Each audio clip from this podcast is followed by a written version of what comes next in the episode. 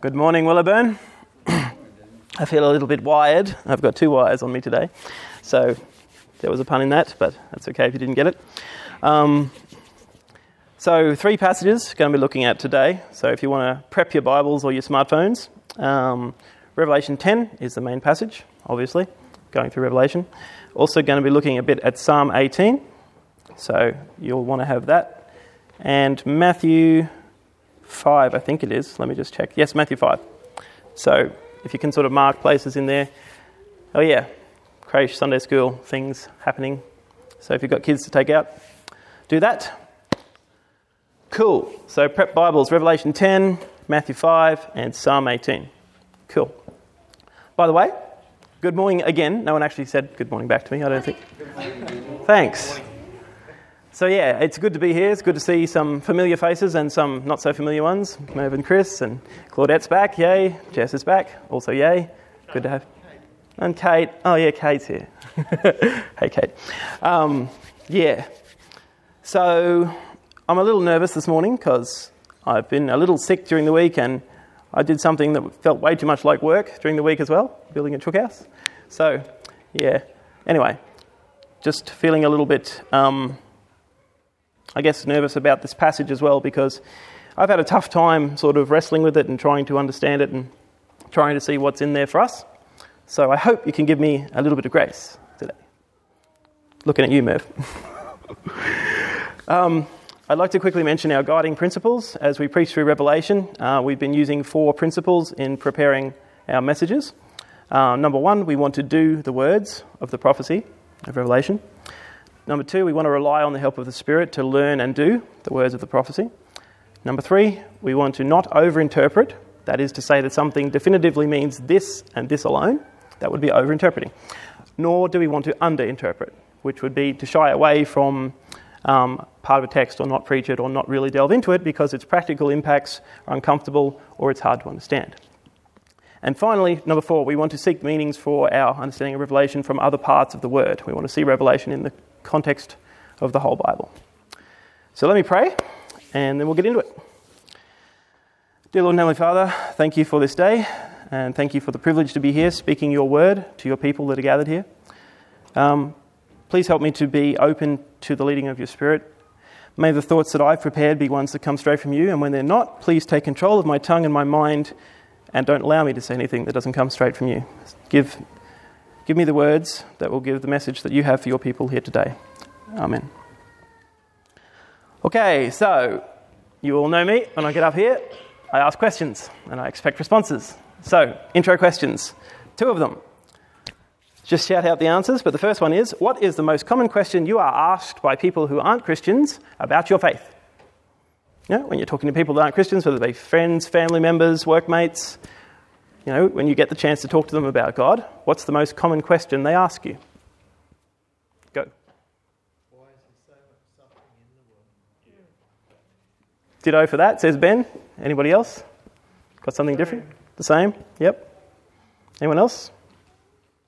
Nods all around the room. You don't get asked anything else. Why do you hate gay people? Yep. Why do you believe in a sky fairy? Flying spaghetti monster. Um, why do you believe in a sky fairy? Cool.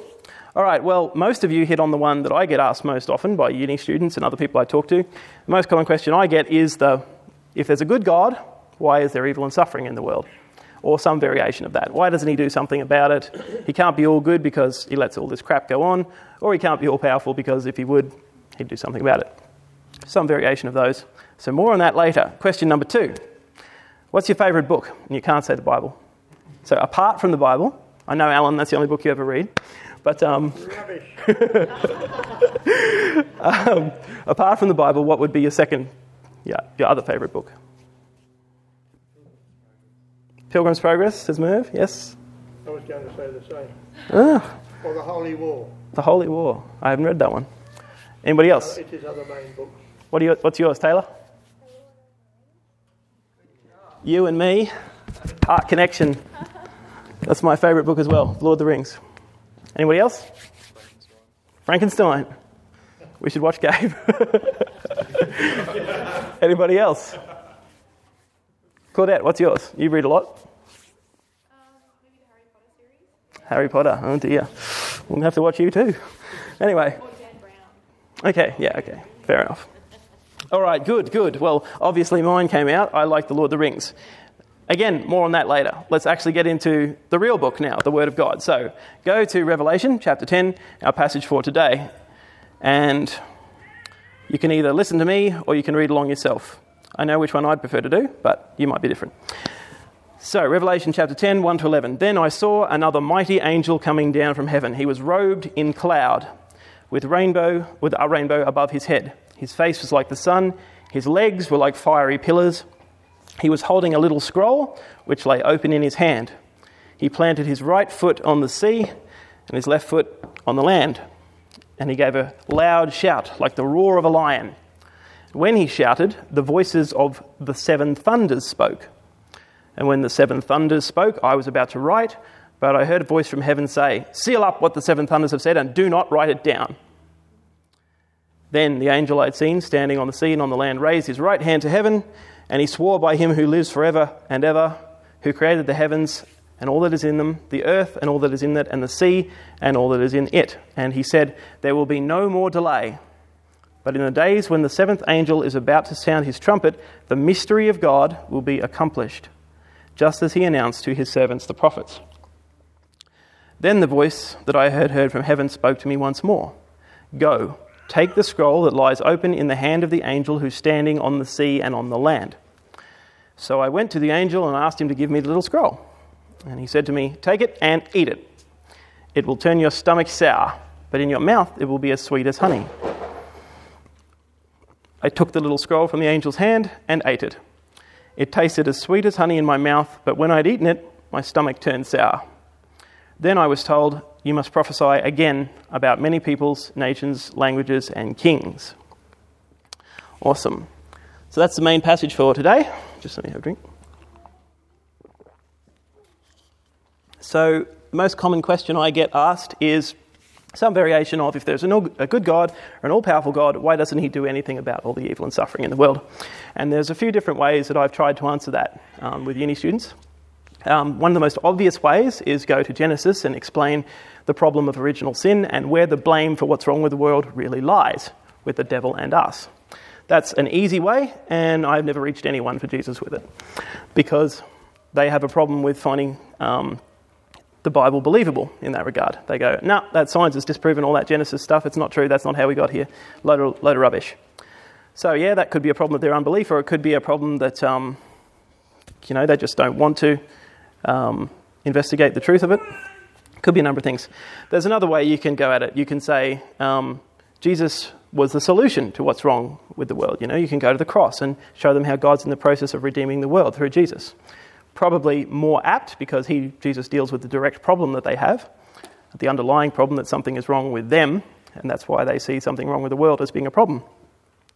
Or you can go here, you can go to Revelation, and you can point to a future reality and say that God is going to do something about the problem, just not yet. He's taking a period of grace and mercy to allow people to turn to Him before He does something about it. And this passage in Revelation, Revelation 10, is a good proof text if you want to go with the last option. I've only tried it once and it kind of worked, so I don't know. More on that later. so, this mighty angel in verse number one. Let's get to know him a bit. Look at your Bibles there. We're not told a name, so we don't know who he is.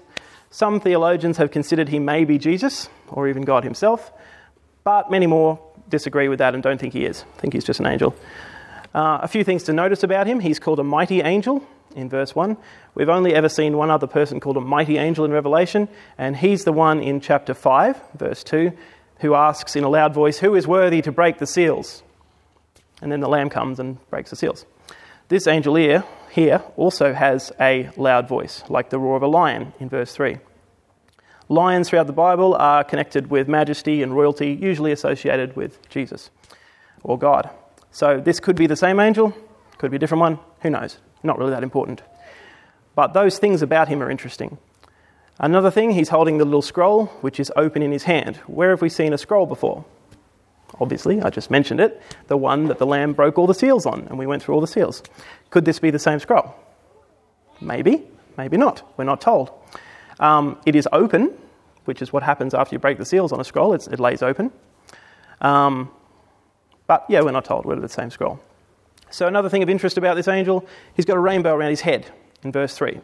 The other place we see a rainbow around the head of someone is the rainbow that encircles the throne of God himself in chapter 4, verse 3. John compares this angel's face to the sun. The last time he did that was way back in chapter 1, where he first saw the risen King Jesus standing among the lampstands. Even the legs of this fellow as fiery pillars, they reference, that references back to the children of Israel seeing the presence of God as a fiery pillar that guided them by night. So this passage is full of references to other parts of the Bible, which is good. Um, I don't believe this is Jesus or God. I think this is just an angel because um, there's a few things that are different or, or missing about this passage. When John first meets the Son of God standing among the lampstands, he falls on his face and worships him. That's his instant response. He recognizes his Lord. He doesn't do that for this guy. Also, God, the Ancient of Days, um, the Alpha and Omega, Jesus, the Lamb of God, the returning King, all that, they are constantly referred to by titles or names. This fellow is just called an angel. So he's probably not Jesus. Why is that important? Because his identity establishes how much worth there is in what he says. Adrian's mentioned to us several times before that the weight of what someone says depends on who they are. If I say, oh, I've got this lovely foreign policy that will sort out all America's problems, nobody cares. But if Donald Trump says it, well, the media goes wild. who you are has a lot of impact on what you say.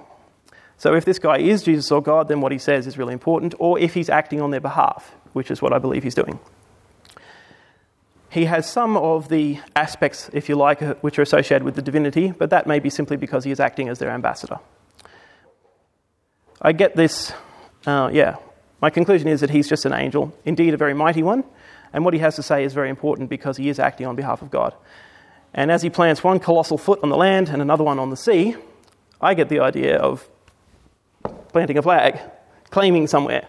He's claiming back, in a sense, in the name of God, the earth, saying that God is finally coming back to reclaim his creation. Okay, move along to the seven thunders. When this awesome angel speaks, seven thunders come rolling out of heaven. He doesn't start the thunder, it's in response to what he says, if you see that there. John is about to write down what they said, so there's words in this thunder, um, but he's forbidden to by a voice from heaven. Thunder is used throughout Scripture in association with the voice of God and with his judgment. There's a million different texts I could take you to, but the one I like the most is in Psalm 18. So I told you to flag that earlier. If you've got it somewhere, start in verse 13. Psalm 18:13. It says, "The Lord thundered from heaven; the voice of the Most High resounded. He shot his arrows and scattered the enemy. With great bolts of lightning, he routed them. The valleys of the sea were exposed; the foundations of the earth were laid bare at your, rebu- your rebuke, O Lord, at the blast from your nostrils." So there's a good imagery there. Um, the blast from God's nostrils, thunder, judgment, smashing the enemies. Lots of bad stuff happens to bad people instead of it happening to good people, which is good. So, um, thunder is associated with God's wrath, God's judgment, God's power. Have you ever been thundered at? Maybe you've got a parent that just roared at you once because you did something wrong. Maybe you have a friend who roared at you once for something you did that you shouldn't have done. Maybe your spouse has roared at you, has thundered at you. Mine hasn't. She can't speak that loud. But maybe yours have it can be fairly scary. I vividly recall one time when we as a couple were thundered at by God Himself. It was our wedding day. so some of you were there and remember. I remember it vividly. We're supposed to get married outside in the Japanese gardens at 2 p.m. It was a lovely sunny day. Me and the boys got there. We're setting up in our suits and we were sweating, Whew, taking our jackets off. Don't know if we're going to get through this wedding. And then about 1:30, the people started arriving and it's all looking good there was this whip crack of thunder. Bam! And it just rolled out. And I think it was about the longest 10 years of my life.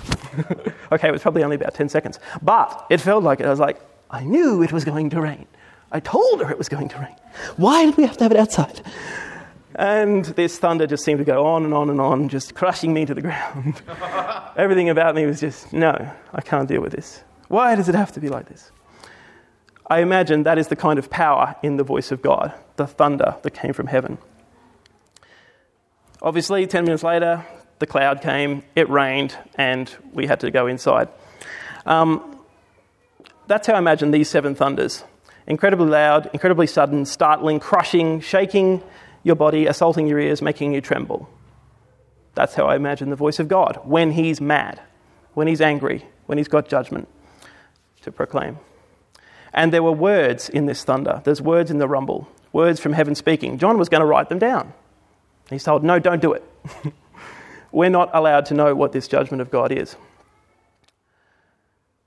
Was it God proclaiming his sovereignty? Was it him reclaiming the world? Was it him speaking about what the next awful things that were going to happen on the unbelievers were? I don't know.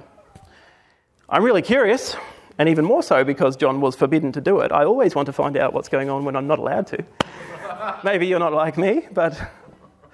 So, yeah, this is the only time in the book of Revelation where someone is forbidden to write down something God said. So, I really want to know. But we're not told. Okay. Move along to the oath. Verse 5. The mighty angel raises his right hand towards heaven, swears an oath by God himself. Shaky ground. He references God as the one who lives forever and ever, the one who created the land, the sea, the sky, and everything in them. And then he swears there will be no more delay.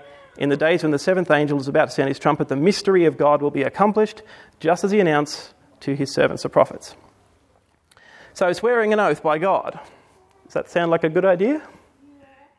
No. In fact, Jesus in Matthew 5, which I told you to flag earlier, pretty much told us don't do it.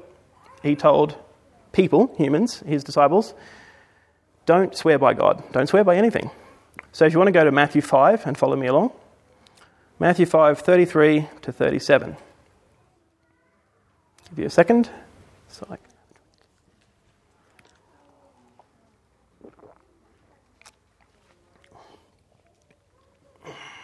Okay.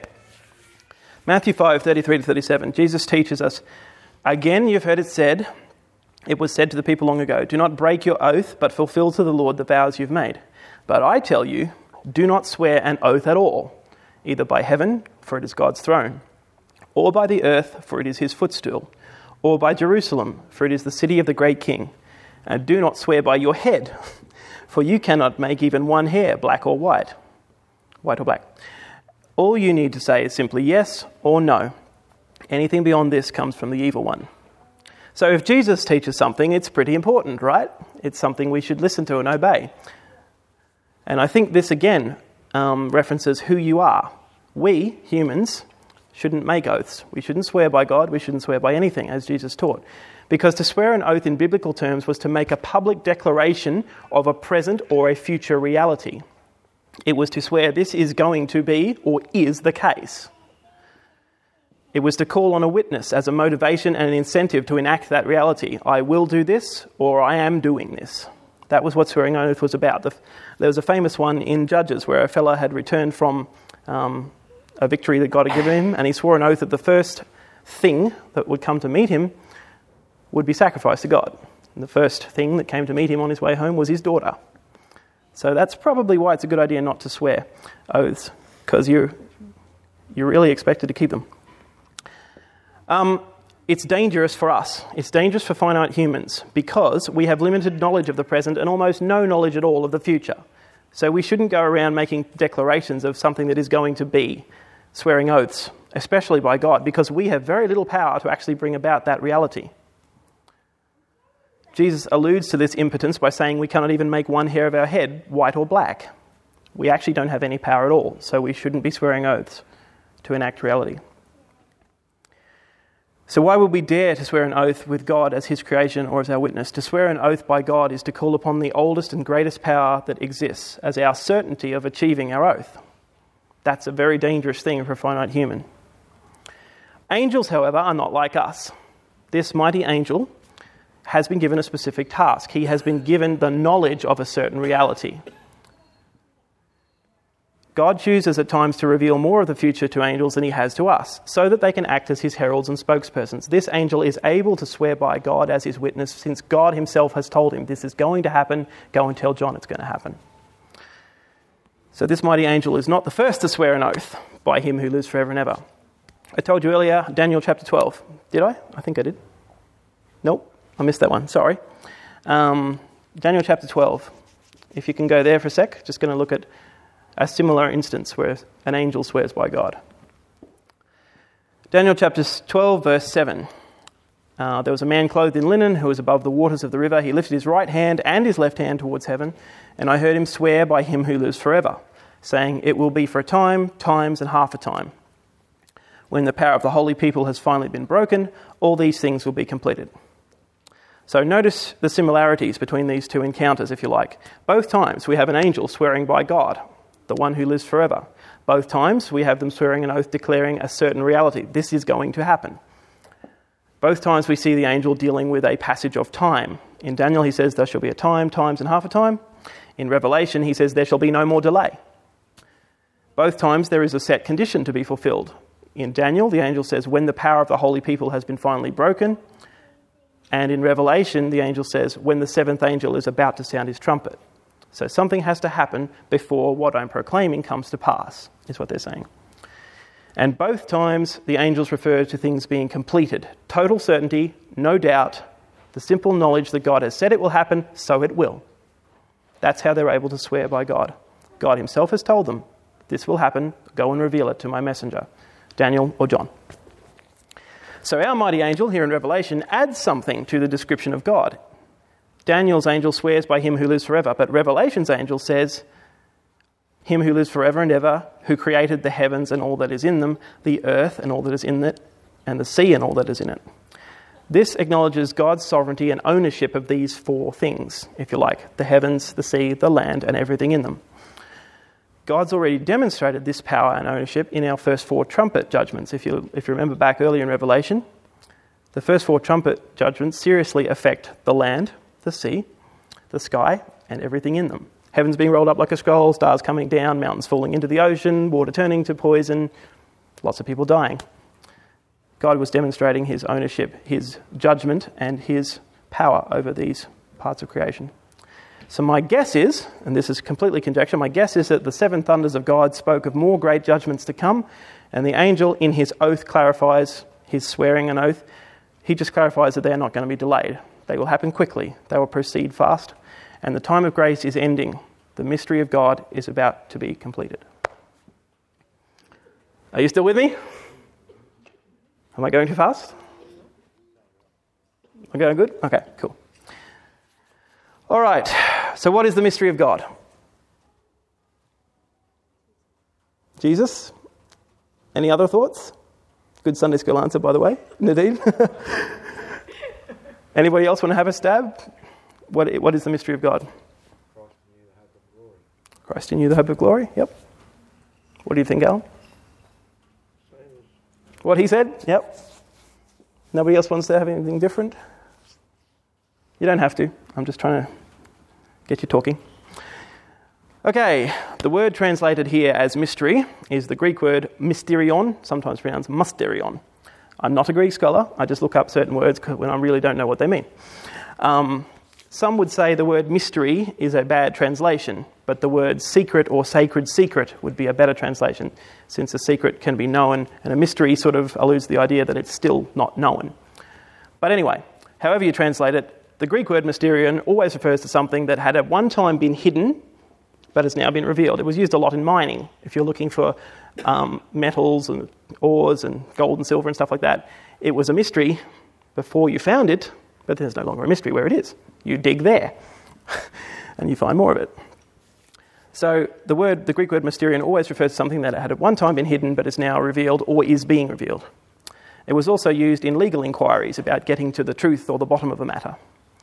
Um, and here, and right throughout the New Testament, the mystery of God, that phrase, always refers to a divine truth that was at one time hidden from people but has now been revealed, either through prophets, apostles, or Jesus himself and very, very rarely angels as well. So Jesus speaks of the mystery of the kingdom of God in Mark 4:11, and he's talking, he's telling a bunch of parables about the kingdom, and he calls it the mystery of the kingdom of God. He says he is revealing it to the apostles. Paul uses this word mysterion 21 times throughout his epistles, always referring to the declaration of a spiritual truth revealed by God. in Colossians 2, verses 2 and 3, he puts it very bluntly. Paul simply says, My purpose is that they may be encouraged in heart, united in love, so that they may have the full riches of complete understanding, in order that they may know the mystery of God, namely Christ. Spot on. Sunday school answer is usually right. The mystery of God, namely Christ, in whom are hidden all the treasures of wisdom and knowledge. So, here in Revelation chapter 10, the mystery of God the angel is referring to that is about to be completed is Jesus Christ. His work is almost done. Remember when he left, he said, I go to prepare a place for you? He's been busy, he's still working. Um, not only that, we know he intercedes for us before God himself. He's on our side, he prays for us.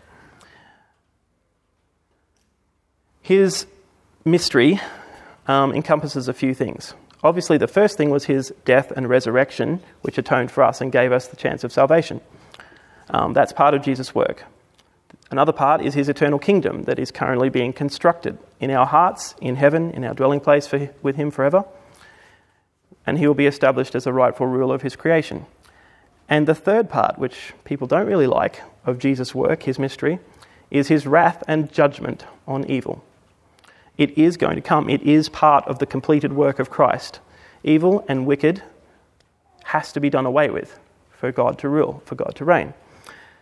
None of you here would question that, but your friends who are going, Why is there so much evil and suffering in the world?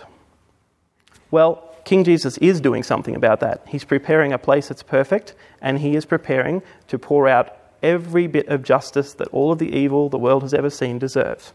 He is going to completely obliterate evil and wickedness.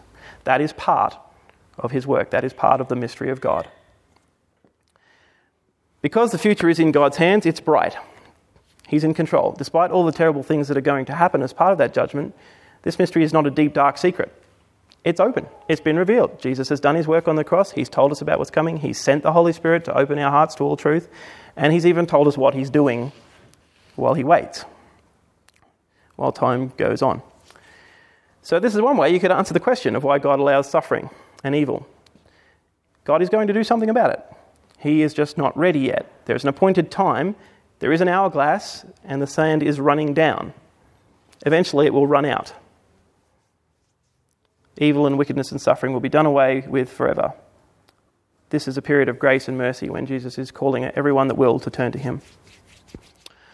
Okay, why did I bring a copy of Lord of the Rings to church? Some people might think that's a little bit of an evil book. My sister certainly does. She's convinced that anything with dragons in it is just of the devil. Because Revelation calls the dragon a devil at one point. Therefore, of the devil. Anyway, she's a sweet lady. Put on this world to teach me grace. Anyway, why did I bring a, verse, uh, a book? Um, this next bit, this weird bit about eating a scroll does anybody else find that a bit weird when you read Revelation? Like, why is John told to go and eat a scroll? it destroys it. No one else can read it. Why doesn't he just read it? Why would he have to eat it? Uh, become part of him. Oh, yeah, stealing my sermon. Um, good job. So, I brought along the Lord of the Rings because I once boasted to a good friend of mine, um, James Lowe, some of you know him from Rocky, that I read the Lord of the Rings once every year so I can know it well. And he went, Oh, that's pretty rich. Have you read the Bible once every year? And I went, Oh. Oops. And he goes, Don't talk to me about that book. That's cool and all, but until you can say the same thing for your Bible, I don't care how much you read the Lord of the Rings. All right, fine. So then I tried to do that, and that was really hard.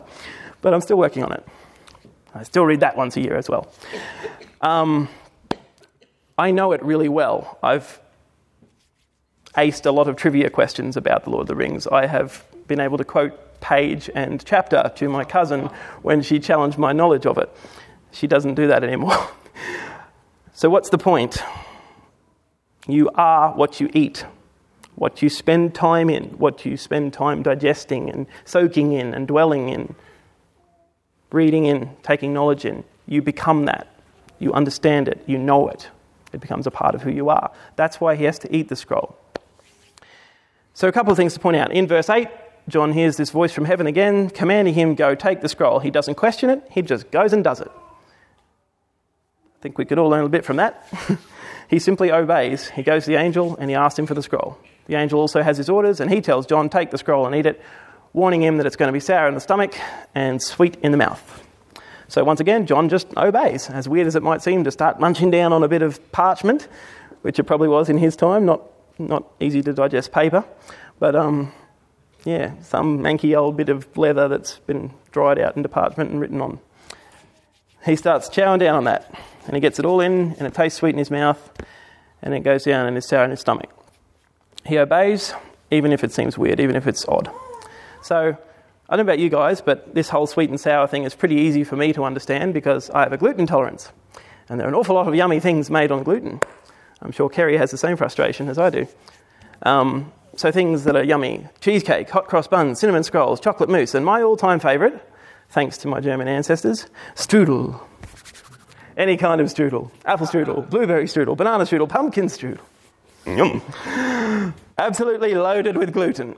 it tastes very sweet in the mouth, but then. The tummy rot, the cramps, the foul smells, and the hours getting intimately acquainted with the toilet. yes, I said that in a sermon. Sweet in the mouth, sour in the belly. It's not good for anyone. So that's a pretty bad analogy since this scroll represents the Word of God. I'm sorry. We're not told its contents, but we know that it came from God via this mighty angel, and that once John has consumed it, he is now ready to continue prophesying to many peoples. The prophet Ezekiel had a similar experience. In Ezekiel 3 1 to 3, Ezekiel is told to eat a scroll that tasted sweet as honey, and that prepared him to go and speak to the people of Israel.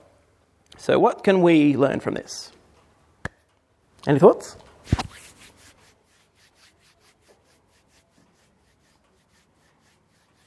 What'd you say, Nadine? Be careful Maybe I don't. That's not quite what I was going for, but all right. Anybody else want to have a stab? What can we learn from this eating a sweet scroll? Become acquainted with the word.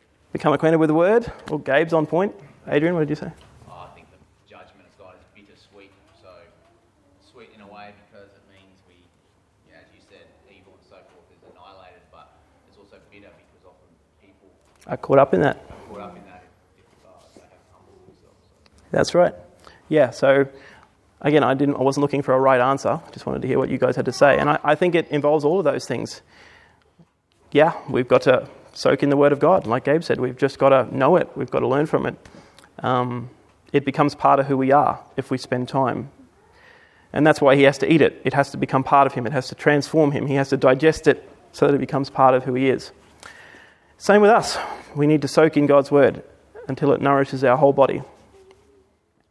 As we dine on the word of God, it will nourish us, it will prepare us for obedience, just like John. We must chew on it. It's not enough to just read it and go, yep, cool, read that. Read it once a year, no worries, I'm done. Tick the box. You need to soak in it. You need to chew on it. Spend time thinking about it, meditating on it, talking to others about it. What's your perspective on this? Even coming to church and listening to weirdos preach is helpful sometimes because it gives you a different perspective. So, yeah, soak in the word, savor it. Reading the word without obeying it and applying it to your life is like trying to eat something without chewing it. It's not going to work. Try and eat something without chewing. Uh, You might get a few soft things down, but the vast majority of things that we eat need to be chewed. They need to be spent time eating them, you know, working on them down, savoring them, digesting them. So, some of it is sour, some of it is bitter. The judgments of God on sin are harsh. They're deserved a million times over, but they're harsh because there are people we love that get caught up in that. People that don't repent, people that flatly refuse. You can give them the best arguments in the world why God's going to do something about wickedness and sin and suffering, and they'll still say, uh, don't care. Go and do life my way. And that's going to be bitter for them. That's going to be really hard. They're going to deserve it, but the end of man apart from God is terrifying. And I don't want any of my non Christian friends to end up there. Had the great opportunity yesterday of going down to Brisbane um, to a friend of mine who's having an engagement party. Haven't seen him for years, and he'd sort of gotten a lot of our mates from uni back together. A lot of them are non Christians, and there were some very interesting people at this party. There was several um, homosexual couples, which made things interesting, and there was also one person there who was involved with two people at the same time, which was interesting, um, hearing about how they do life. And I thought, I wonder what Jesus would have done in this situation. Would he have run for the hills? Or would he have sat with the tax collectors and told them the good news? And so, yeah, Sarah and I went and we had a good time catching up with people. They were really curious about what we did for work because they're all uni educated professionals earning lots of money and living in Brisbane and buying houses. And here we are, oh, we're from Toowoomba. We talk to uni students. so, yeah, that was interesting. We got lots of chances to share what we do and why. And they were interested. Life has started to throw some nasty things their way, and they're realizing maybe they actually don't have all the answers. Maybe they do need something bigger. So that was, that was fun. It was good. It was also pretty hard because I felt like, you know, I love these guys. I went to uni with them. I'd, I'd love to see them in heaven, and I really don't want to see them in hell. But sometimes I just don't know how to reach them. The plan of salvation is sweet. The hope of heaven is sweet. The gospel of Jesus is sweet. But the end of man apart from God is terrifying. So, in summary, we have a mighty angel with some of the aspects of deity, clearly acting on behalf of God as he plants his feet on the earth and the sea, reclaiming them for the Almighty. He holds an open scroll, he speaks in a mighty roar. God thunders from heaven, but forbids John to write down the words he says. The angel swears by God himself he'll no longer delay. Grace is ending, judgment is coming, time is running out. The mystery of God is about to be accomplished, completed. God is going to set all things right at last. This is why I love Revelation. Ultimately, it can always be summed up in the two same sentences that I've said before God wins, get on his team. So, yeah, that's the hope there is in it for me. God's going to set all things right at last. John is commanded to take the scroll and eat it. He unquestioningly obeys, finding it both sweet and sour. He is then commissioned to continue this prophecy over many people. So, applications to finish. Three applications. Number one God is all powerful, fully in control. This is right through Revelation. I've said it before. Don't mistake this time grace and mercy for inaction or impotence, and don't let your non Christian friends either. Explain to them this is what's going on. God is coming back, and He's coming back mad. He's angrier than you are about the injustice that's going on, and He is going to do something about it. You don't want to be on the wrong side of Him when He does that. So He is fully in control. This is a future reality that angels are willing to swear on. We need to be on God's team, and we don't need to fear anything else. Application number two devour the Word of God. Better than I devoured that apple. Get into it, chew it, get it into you, let it transform you, change who you are. You are what you eat, so feed on the Word of God. And number three, very simple one obey like John. God says do it, do it. If He says don't, don't. The simple faith that God is in total control leads to this unquestioning obedience. Knowing God through His Word gives you the courage to enact this obedience. That's it. Thanks for having me.